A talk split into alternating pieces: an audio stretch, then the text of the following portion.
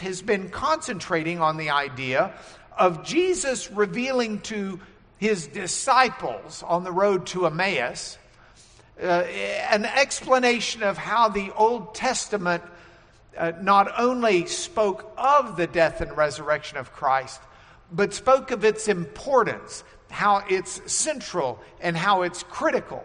And so, in the process of that, what I've tried to do over the last few, well, really 19 weeks, is walk through some of those Old Testament expressions.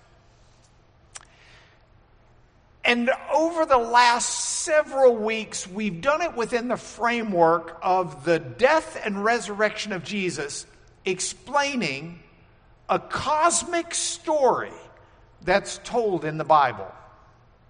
What's more, the death and resurrection of Jesus doesn't only explain the story, it, it fulfills the story because the story is set up needing something as the finisher, the fulfillment. Now, I don't know how many of y'all work the New York Times crossword puzzles. I love to work them.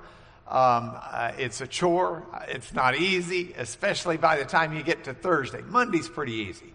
Tuesday's a little bit more difficult, but Wednesday starts getting a lot harder, and they, they culminate and they make them harder each day of the week. And by the time you get to Thursday, I really struggle. But in this Thursday's New York Times, there was uh, 34 across, a narrative through multiple TV episodes. And I guess that's an appropriate clue. Everybody seems to be binge watching TV right now, and you can find a TV show that may have small little plot lines for each episode, but often they'll have a storyline that, that goes throughout the entire season or through multiple episodes. A narrative through multiple TV episodes, eight letters. It is the story arc. It's that arcing story that goes across all of the different episodes. Well, the Bible is a collection of 66 books. They're books of different kinds. You've got books that are historical, that are giving history. You've got books that are prophetic, that are giving insight of, of, of the word of the Lord in particular times and eras. You've got a love story. You've got uh, uh, stories of, of, of um, lamentations and sadness. Uh, you, have got law. You've got um, uh, poetry. You've got all sorts of different books. But all of those books have a story arc. All 66 books combined have this one story arc that, that I'm calling the cosmic story. It is the full story of the Bible. And it go, it's, look, if you want to look at it, you can look at it in a lot of different ways. In a sense, this cosmic story is a mystery story. My mom loves a good mystery book. She has been reading them since she ran a bookstore, the Walden's bookstore in Memphis, back in the mid 60s. And she loves a good mystery book. My, my daughters, several of them at least, love mystery shows on TV. Uh, Monk is a perennial favorite. We watch the episodes over and over and over again. We love it. Well, the Bible has a cosmic mystery story as a story arc.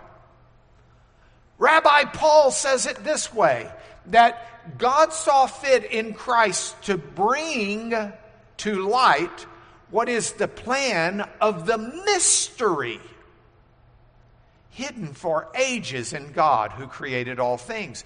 This story arc is a mystery, and in Jesus, the mystery is revealed.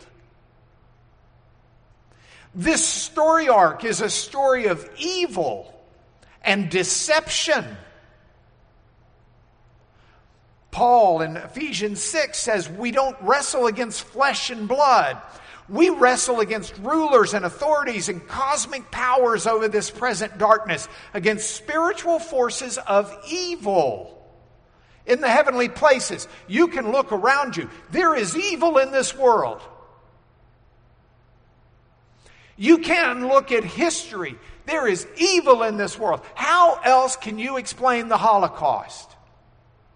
How else can you explain genocidal purges of the 20th century? There is an evil that exists.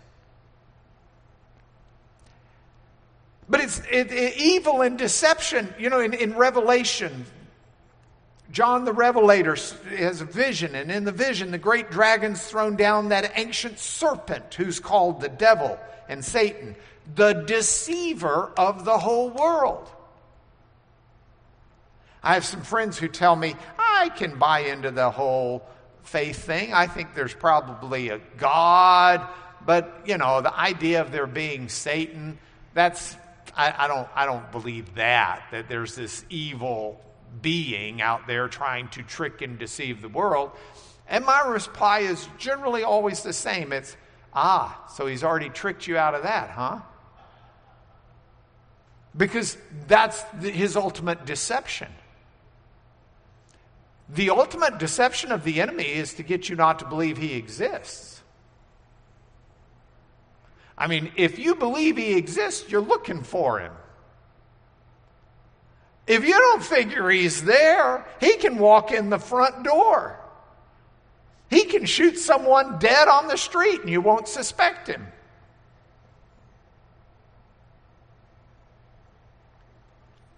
The biblical story arc is a story of evil and deception, but it's one that finds its victory in Jesus. The story arc is a story of despair. The writer of Ecclesiastes says, I turned about, I gave my heart up to despair over all the toil of my labors under the sun.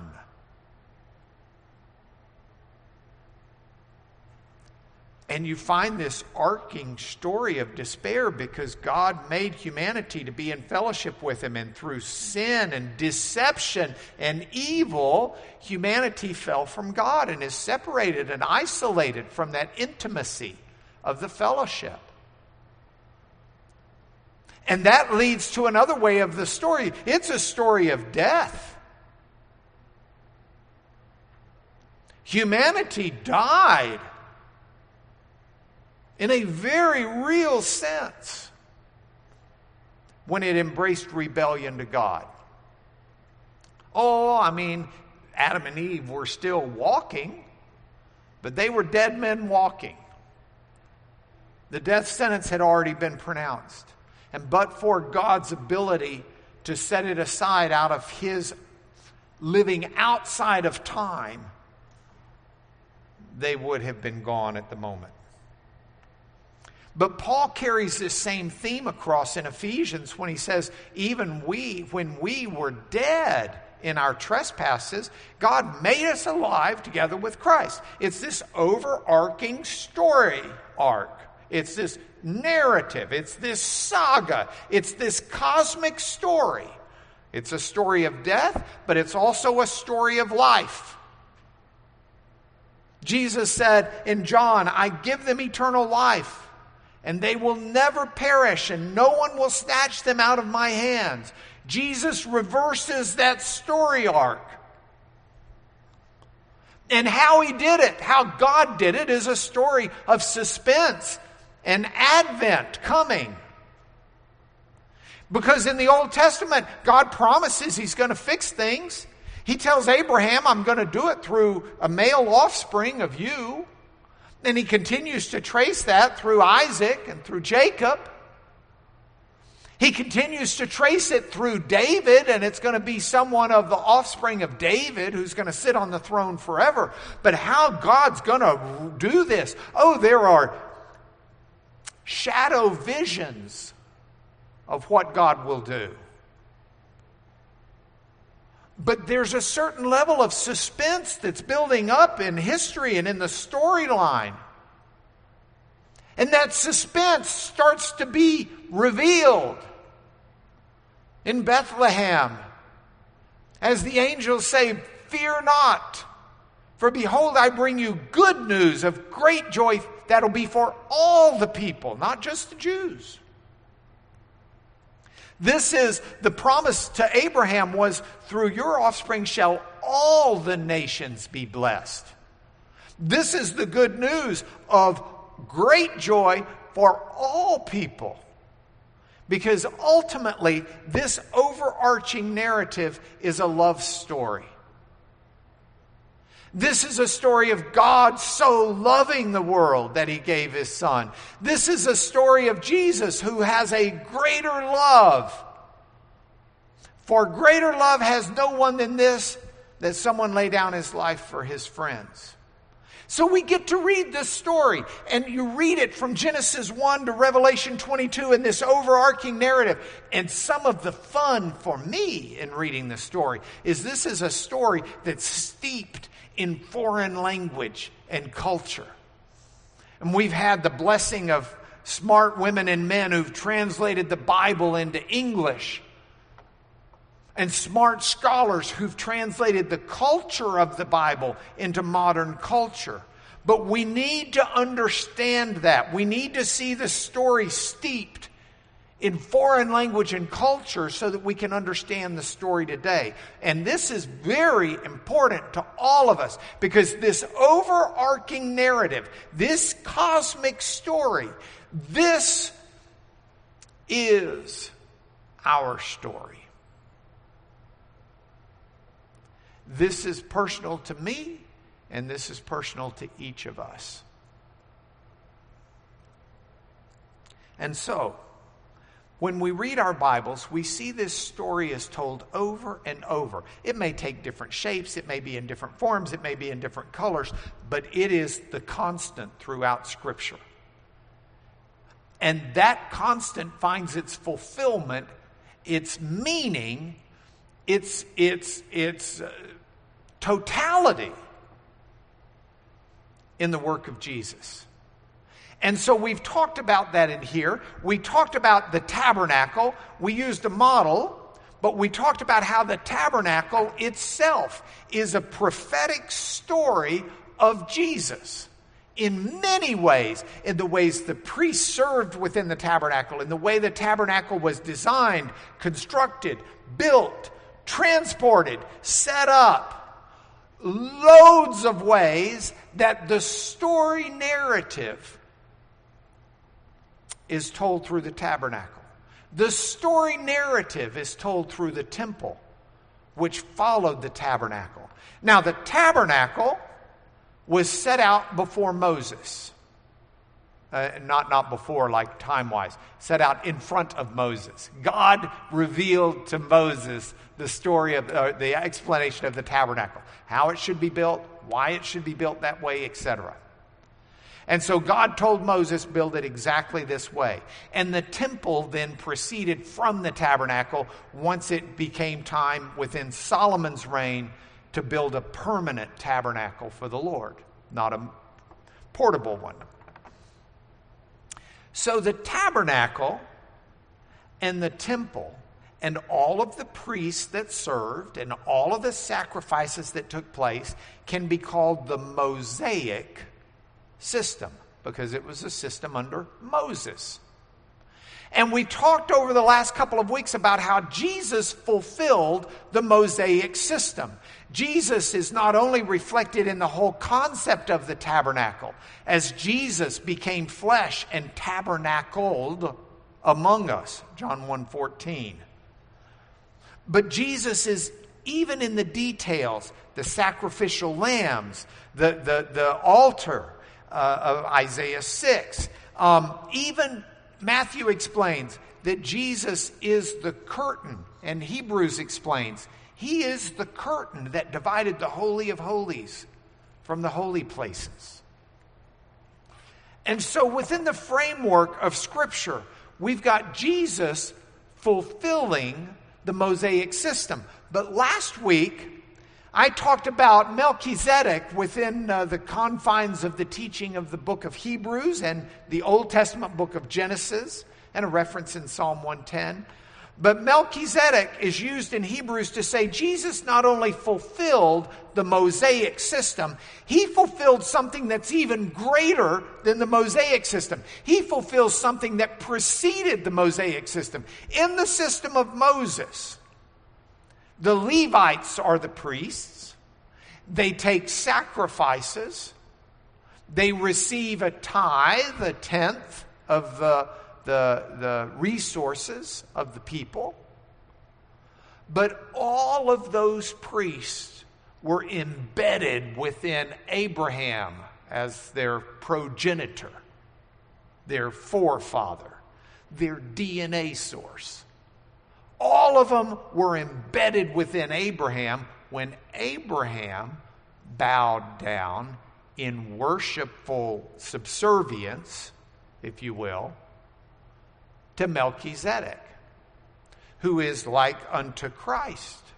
He's a high priest of God, he's a priest of uh, the king of Salem, peace, king of righteousness.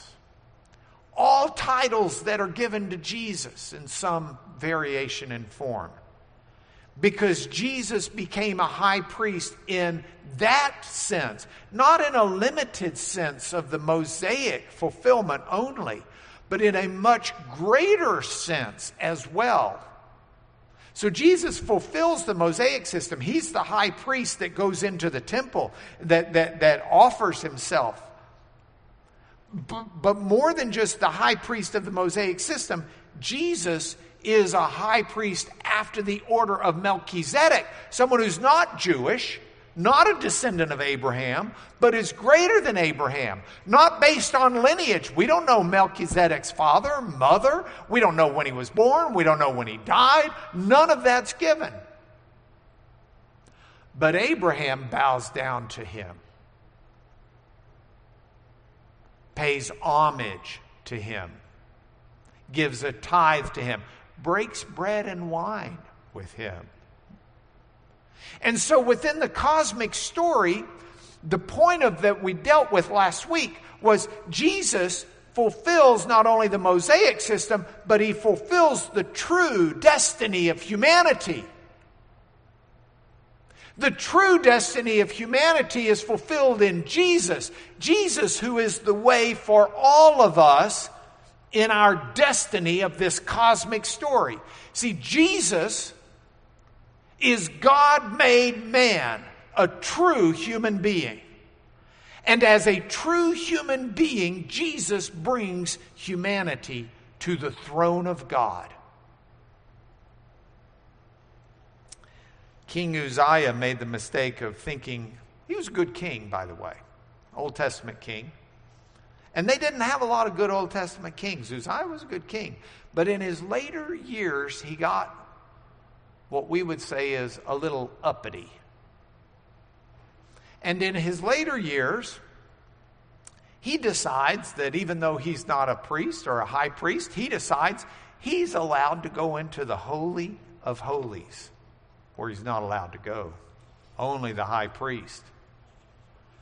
That's the throne room of God. That's where the Ark of the Covenant is. That's where the mercy seat is, which has the cherubim, which serve as either the throne, the seat of God, or the footstool of God, depending upon which prophet you're reading. Both images to be grabbed. And good King Uzziah goes in there, and he's not qualified, he's not competent, he's not suitable, he doesn't belong and he goes in deceived into thinking it's okay. And as a result, he's cursed with leprosy.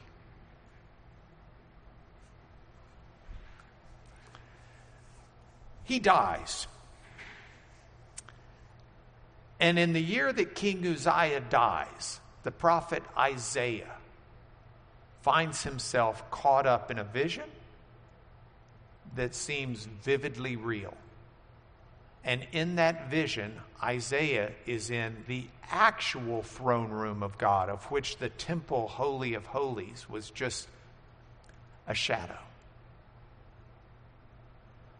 And Isaiah knows what happened to King Uzziah. Isaiah's not a priest. He doesn't belong. He's not suitable. He's not clean enough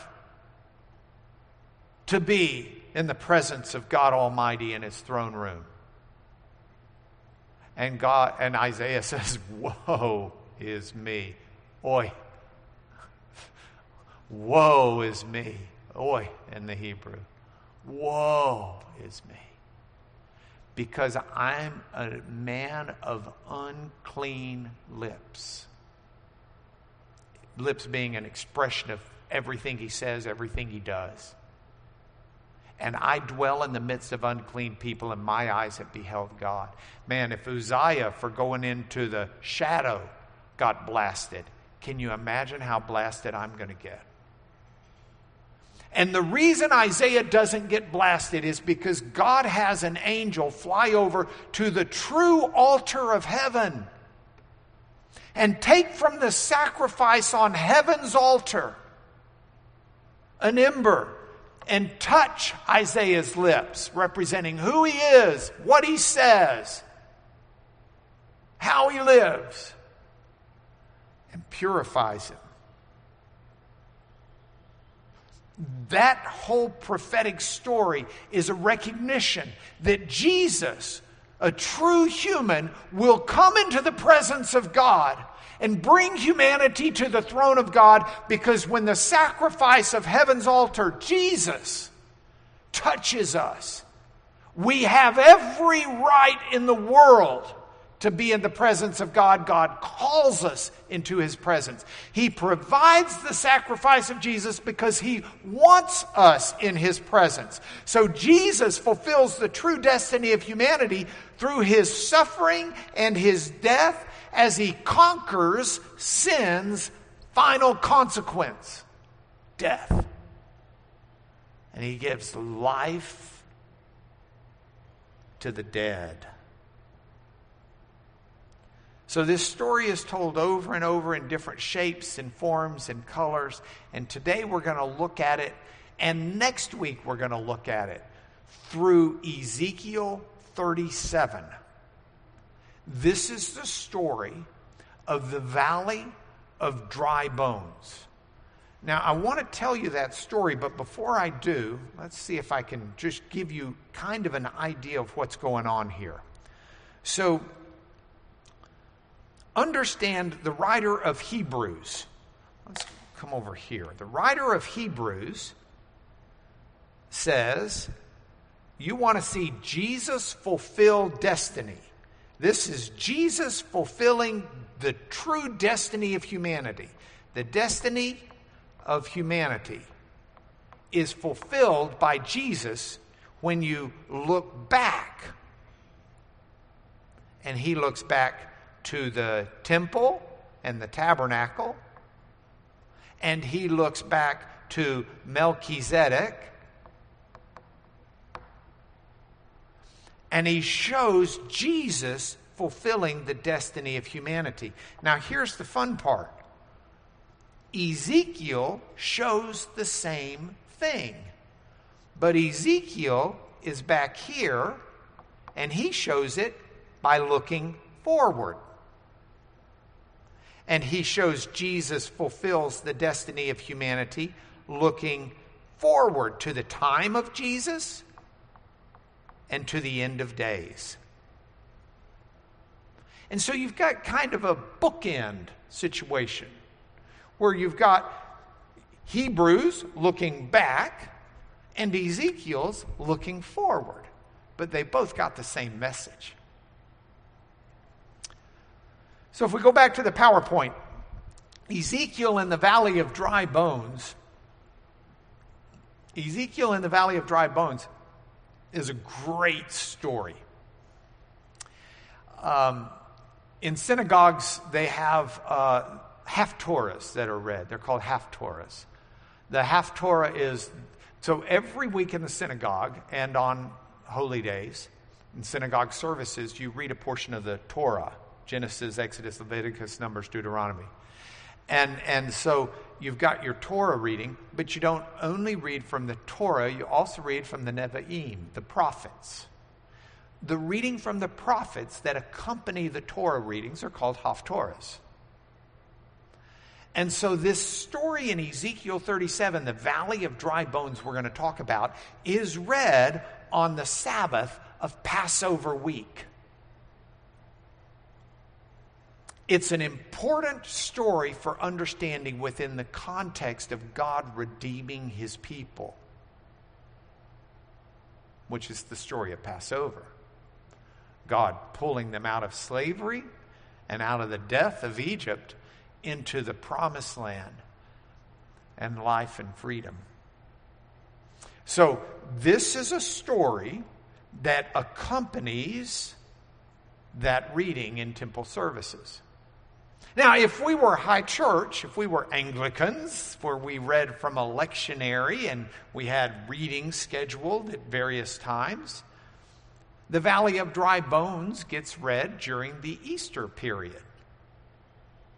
Some years it's read during Lent also, some years it's read uh, during Pentecost, but it's always read during Easter. Easter, of course, being a celebration of Passover, a celebration of not only Jesus being resurrected from the dead, but a celebration that's rooted firmly in the promise of Passover. Another story, which is that same storyline. God, through the death of a lamb, will pass over the death that's going to occur for everybody else and his people who live under the blood of the Lamb in the houses that have been painted with the blood of the Lamb, an unblemished lamb, a male lamb, those people will be redeemed from death and brought out into a promised life and land. So let's look at the story for a moment. The story, as the English Standard Version does it, is in three uh, paragraphs. I've got something new I'm trying here. Becky and I were talking about this last week. She's inspired me to try this. Let's see if this works. Ezekiel 37, the valley of dry bones. The hand of the Lord was upon me. And he brought me out in the spirit of the Lord and set me down in the middle of the valley. It was full of bones. And by the way, Ezekiel, whose name means God is strength, Ezekiel is not supposed to be around bones of people. Ezekiel's a priest. Bones are unclean. Should have made him shudder. But I guess if God's your tour guide, you don't really get upset at where he's taking you. There's no indication that he shudders here. He's just following God's leading. He doesn't correct God for taking him. God, you realize I'm a priest. This could affect me. Um, and God led Ezekiel around among the bones. And behold, by the way, I love that hine in the Hebrew is behold. Uh, if you were, if you don't have people around you and you're watching on the internet, just say hine, hine, hine. It's a, it's like, whoa! It's a, a, a, a mark of astonishment. Uh, typically, it gets translated just as behold. Sometimes it's not translated at all. But when you're reading it in the Hebrew, it's like, whoa! And he leads, God leads Ezekiel among them, and whoa! There's like lots of them on the surface of the valley. And whoa! They're very dry. These aren't recent. Now you're thinking, that seems a bit strange. I don't remember ever being in a valley and seeing a bunch of human bones just lying around, wet or dry. this, remember, this story is different culture, different language. So if we go back to the PowerPoint for a moment, I can tell you that this was actually not a joyful sight, but it's one that wasn't uncommon or unheard of. Sennacherib had been the king of Assyria century plus before. And Sennacherib had come down from Assyria, conquered just a ton of folks, conquered uh, a lot of Israel, uh, Judah. Um, and Sennacherib, in, in, in, you read his obelisks where he talks about his victories, and he says, With the bodies of their warriors, I filled the plain like grass. Goes on to say he did some pretty nasty things to the bodies as well. But this is the way a conquering king would come. There would be this huge battle in the plain. And they didn't go back and just say, hey, let's get all of the enemies and let's take their bodies and give them good burials. They just left them. And the birds and the wild animals would come and feast on the flesh.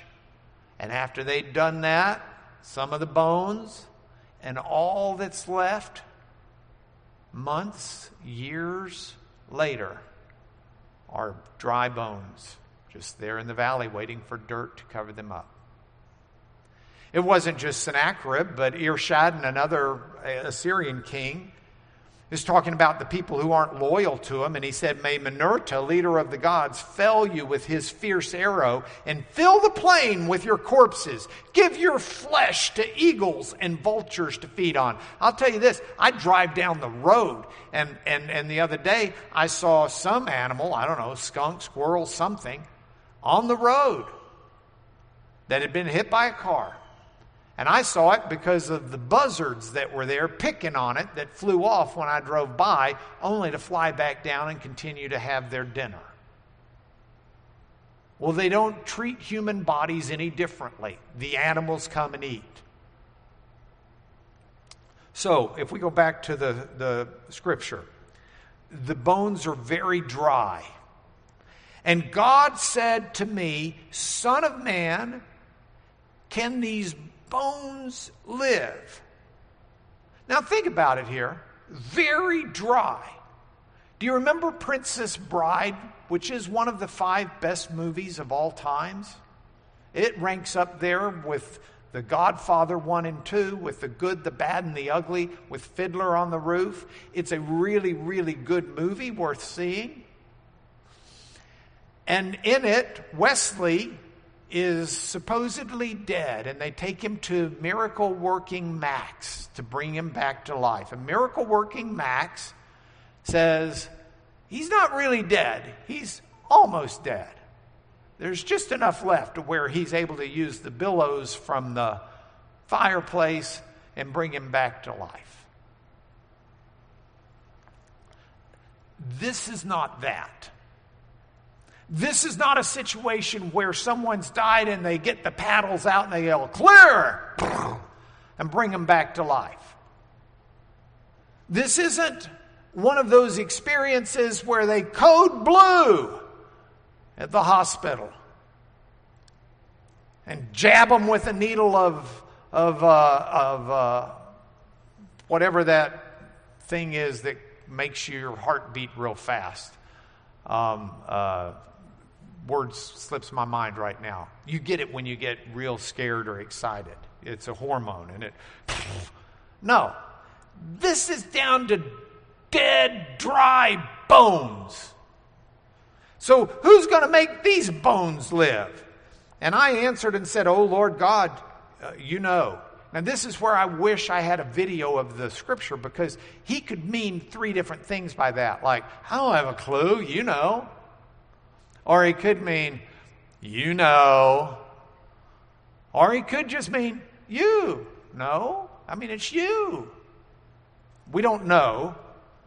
But he says, Oh Lord God, you know. And then God said, Prophesy over these bones and say to them, O dry bones, hear the word of the Lord. Now, this is hilarious to me. They don't have ears.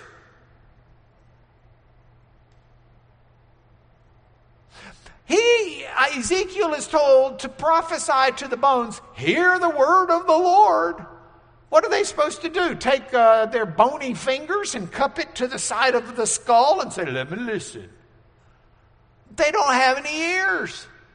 This is especially funny because in, in Ezekiel, I want to take a moment for you and I want to do this if we get it here, compare Ezekiel 12 2 on this passage. So here's what we've got. We're reading this right now Ezekiel 37. Prophesy over these bones and say, O dry bones, hear the word of the Lord. Thus says the Lord God to the bones. Ezekiel's already told about the word of the Lord coming to him in Ezekiel 12, saying, Son of man, you dwell in the midst of a rebellious house who have eyes to see, but they don't see. They have ears to hear, but they don't hear because they're rebellious. So the people with ears aren't listening to God, but the dead bones with no ears are going to listen. I'm sure there's a lesson to that somewhere for us. But let's go back to it. So we're in Ezekiel 37 in the valley of dry bones. Hear the word of the Lord. Thus says the Lord God to the bones. Behold, I'll cause breath to enter you, and you'll live. And I will lay sinews upon you, and will cause flesh to come upon you, and will cover you with skin, and put breath in you, and you will live, and you will know I am the Lord. I love that. So that's the vision that Ezekiel has. And if we set his vision aside for a moment and go to the second paragraph, the second paragraph tells you what he did. We're still in Ezekiel 37. So, I prophesied as I was commanded. And as I prophesied, there was a sound and, and a rattling.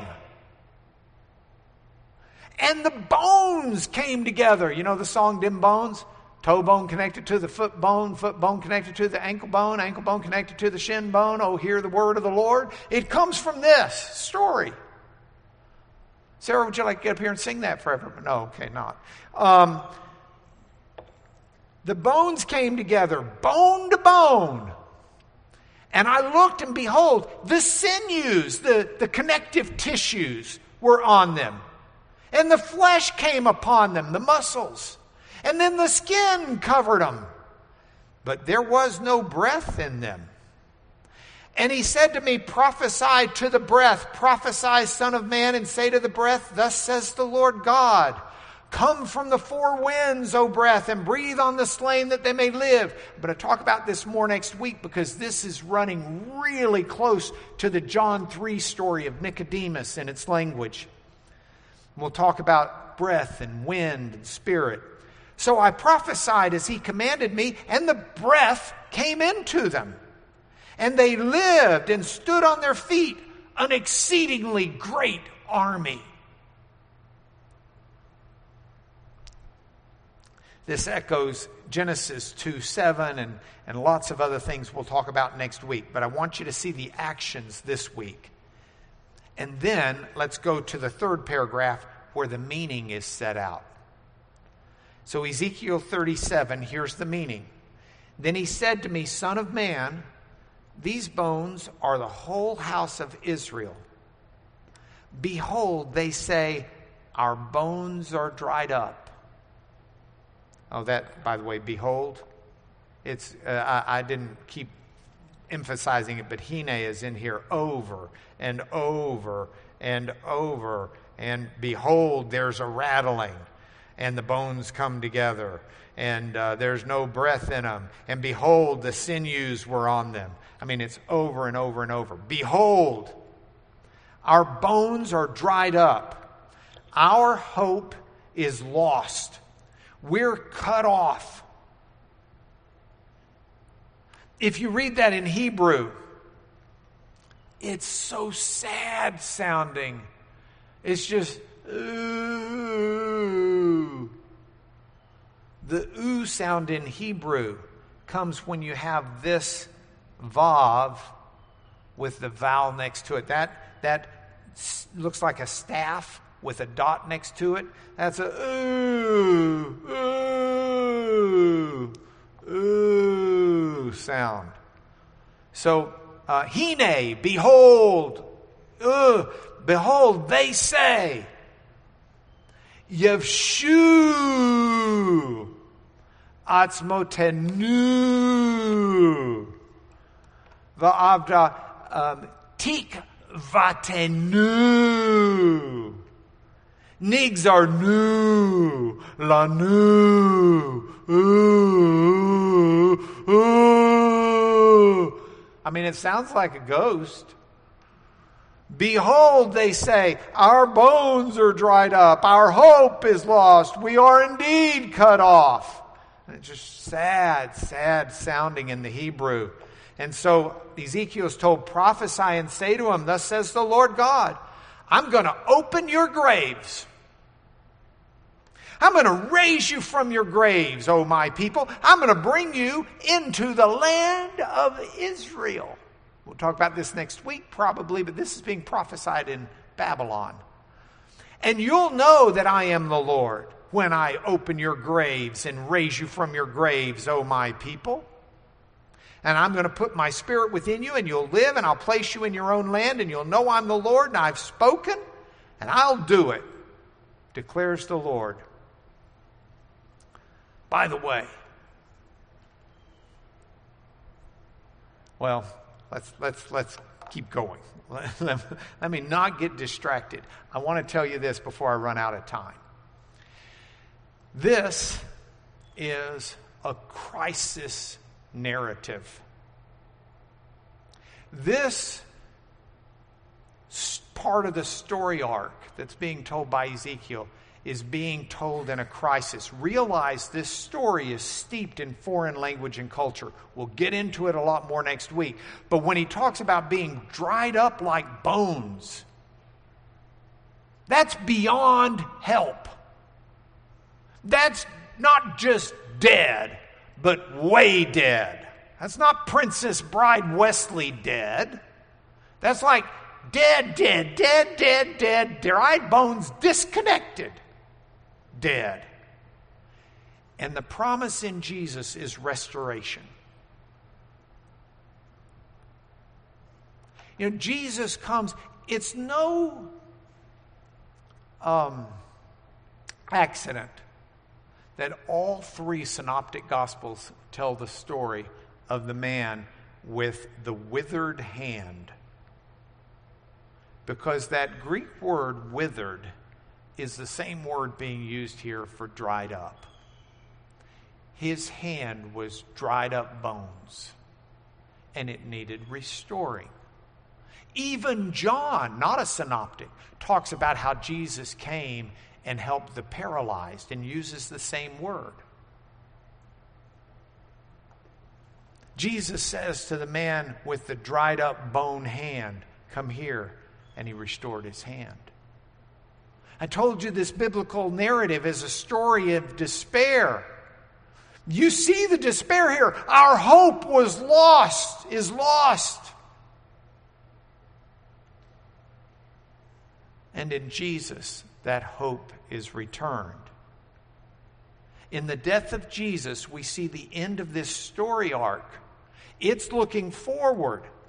Their hope is lost. They're dead bones. They've got no life. They've got no hope. They've got no future. They've got nothing.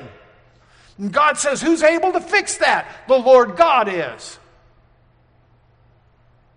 And we know how now at the end because 1 Peter 1 3 tells us, according to God's great mercy, He's caused us to be born again to a living hope.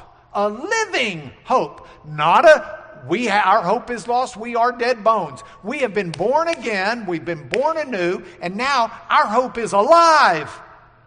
And it's through the resurrection of Jesus from the dead. That's the fulfillment of the story. That's the fulfillment of human destiny. Their hope was lost, but our hope is returned. Paul, writing to the Thessalonians, that these were Christians who heard Paul's story and believed Paul's story, but they thought Jesus was going to come back any day now.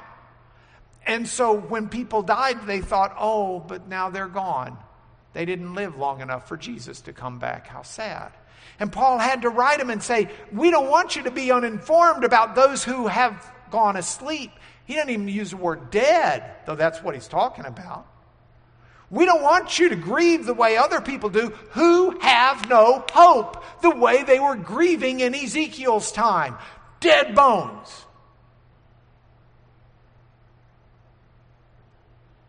Don't grieve like that because we believe Jesus died and rose again. There is a resurrection. Even so, through Jesus, God will bring with him those who've fallen asleep. See, one of the things that we miss because we read the Bible from the end, we, it's spoiler alert, we know what happens. And we don't understand that God did not reveal everything the way a dump truck dumps dirt at your doorstep when you need it in your garden. It wasn't like, bam, there's your dirt. God revealed it progressively over centuries and millennia. It's a story arc, it's not a data dump. And because it's a story arc, the Jews at the time of Ezekiel didn't even know that there really was a resurrection from the dead. You read the Old Testament up to that point, and there's not a real clear indication. Well, there's this shadowy Sheol that's talked about in some of the Psalms, and maybe they predate this. Isaiah kind of has a little bit of a reference or so to this idea, but it really wasn't intact. I'll tell you, by the time of Jesus, the Sadducees still didn't believe in a resurrection. This is the main passage that is credited by scholars historically, including Jewish scholars, for turning the Jews around to begin to understand there is a resurrection from the dead. But before that, there's not hope of such. And Paul says, don't grieve like those who don't have any hope. Because that story of death in the Bible is also a story that finds its fulfillment in resurrection. Paul told the Romans if we've been united with Christ in a death like Christ, we'll be united with him in a resurrection like his. So I'm excited to get into this story with you next week. I'm excited to look at it and to see how it's echoed in the New Testament and how it brings to light more New Testament passages. But you and I need to understand as we walk away from this that this is our story. And I'll give you one glimpse of how the New Testament explains this story to kind of get your whetted appetite for next week. Why does God do all of this in the valley of dry bones?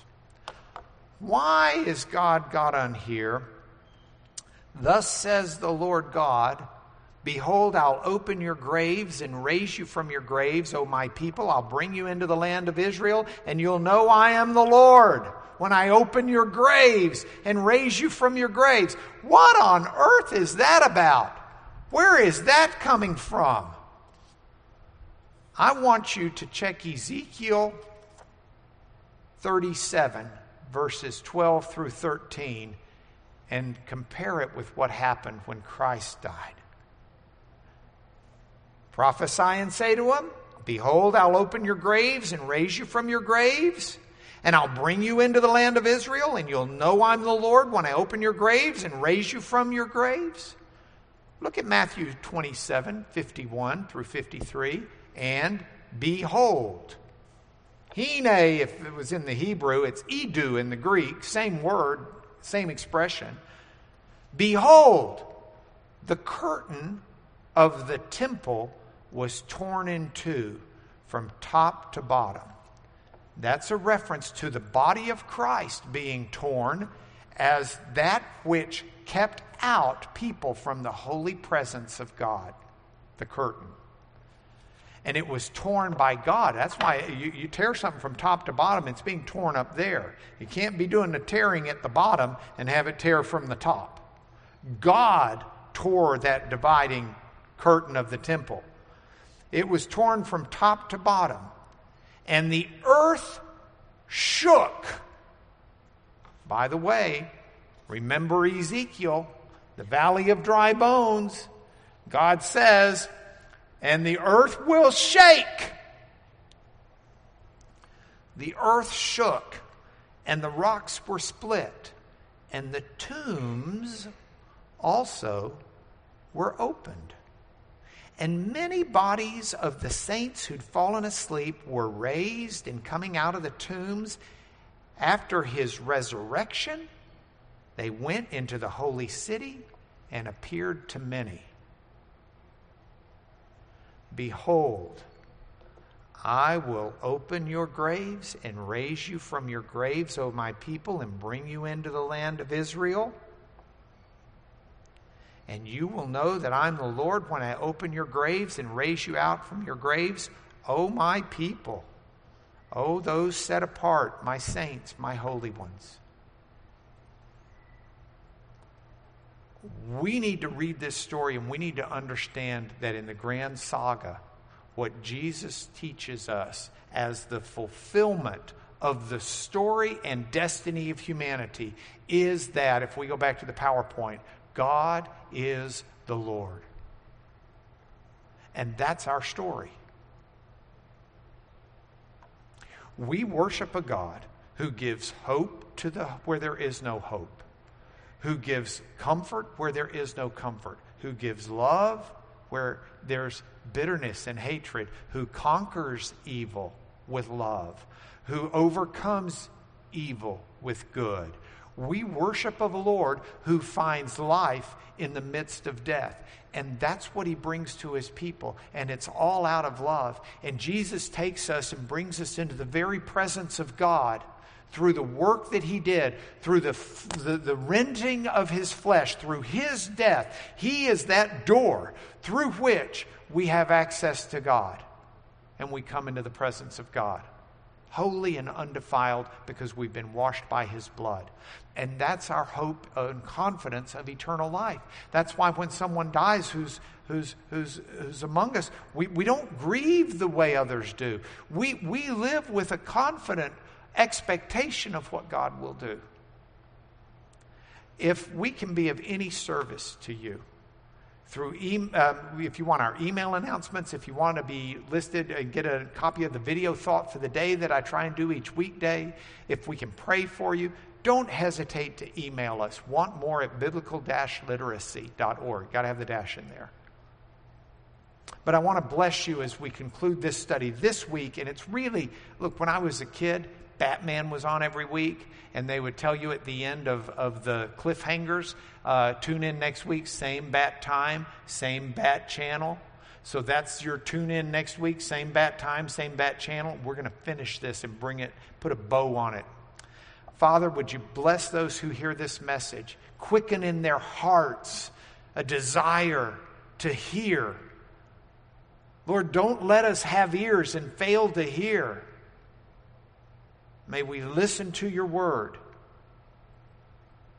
and see the majestic sweep of your love story for us in all of its, its uh, permutations. Through Jesus, amen. See you next week.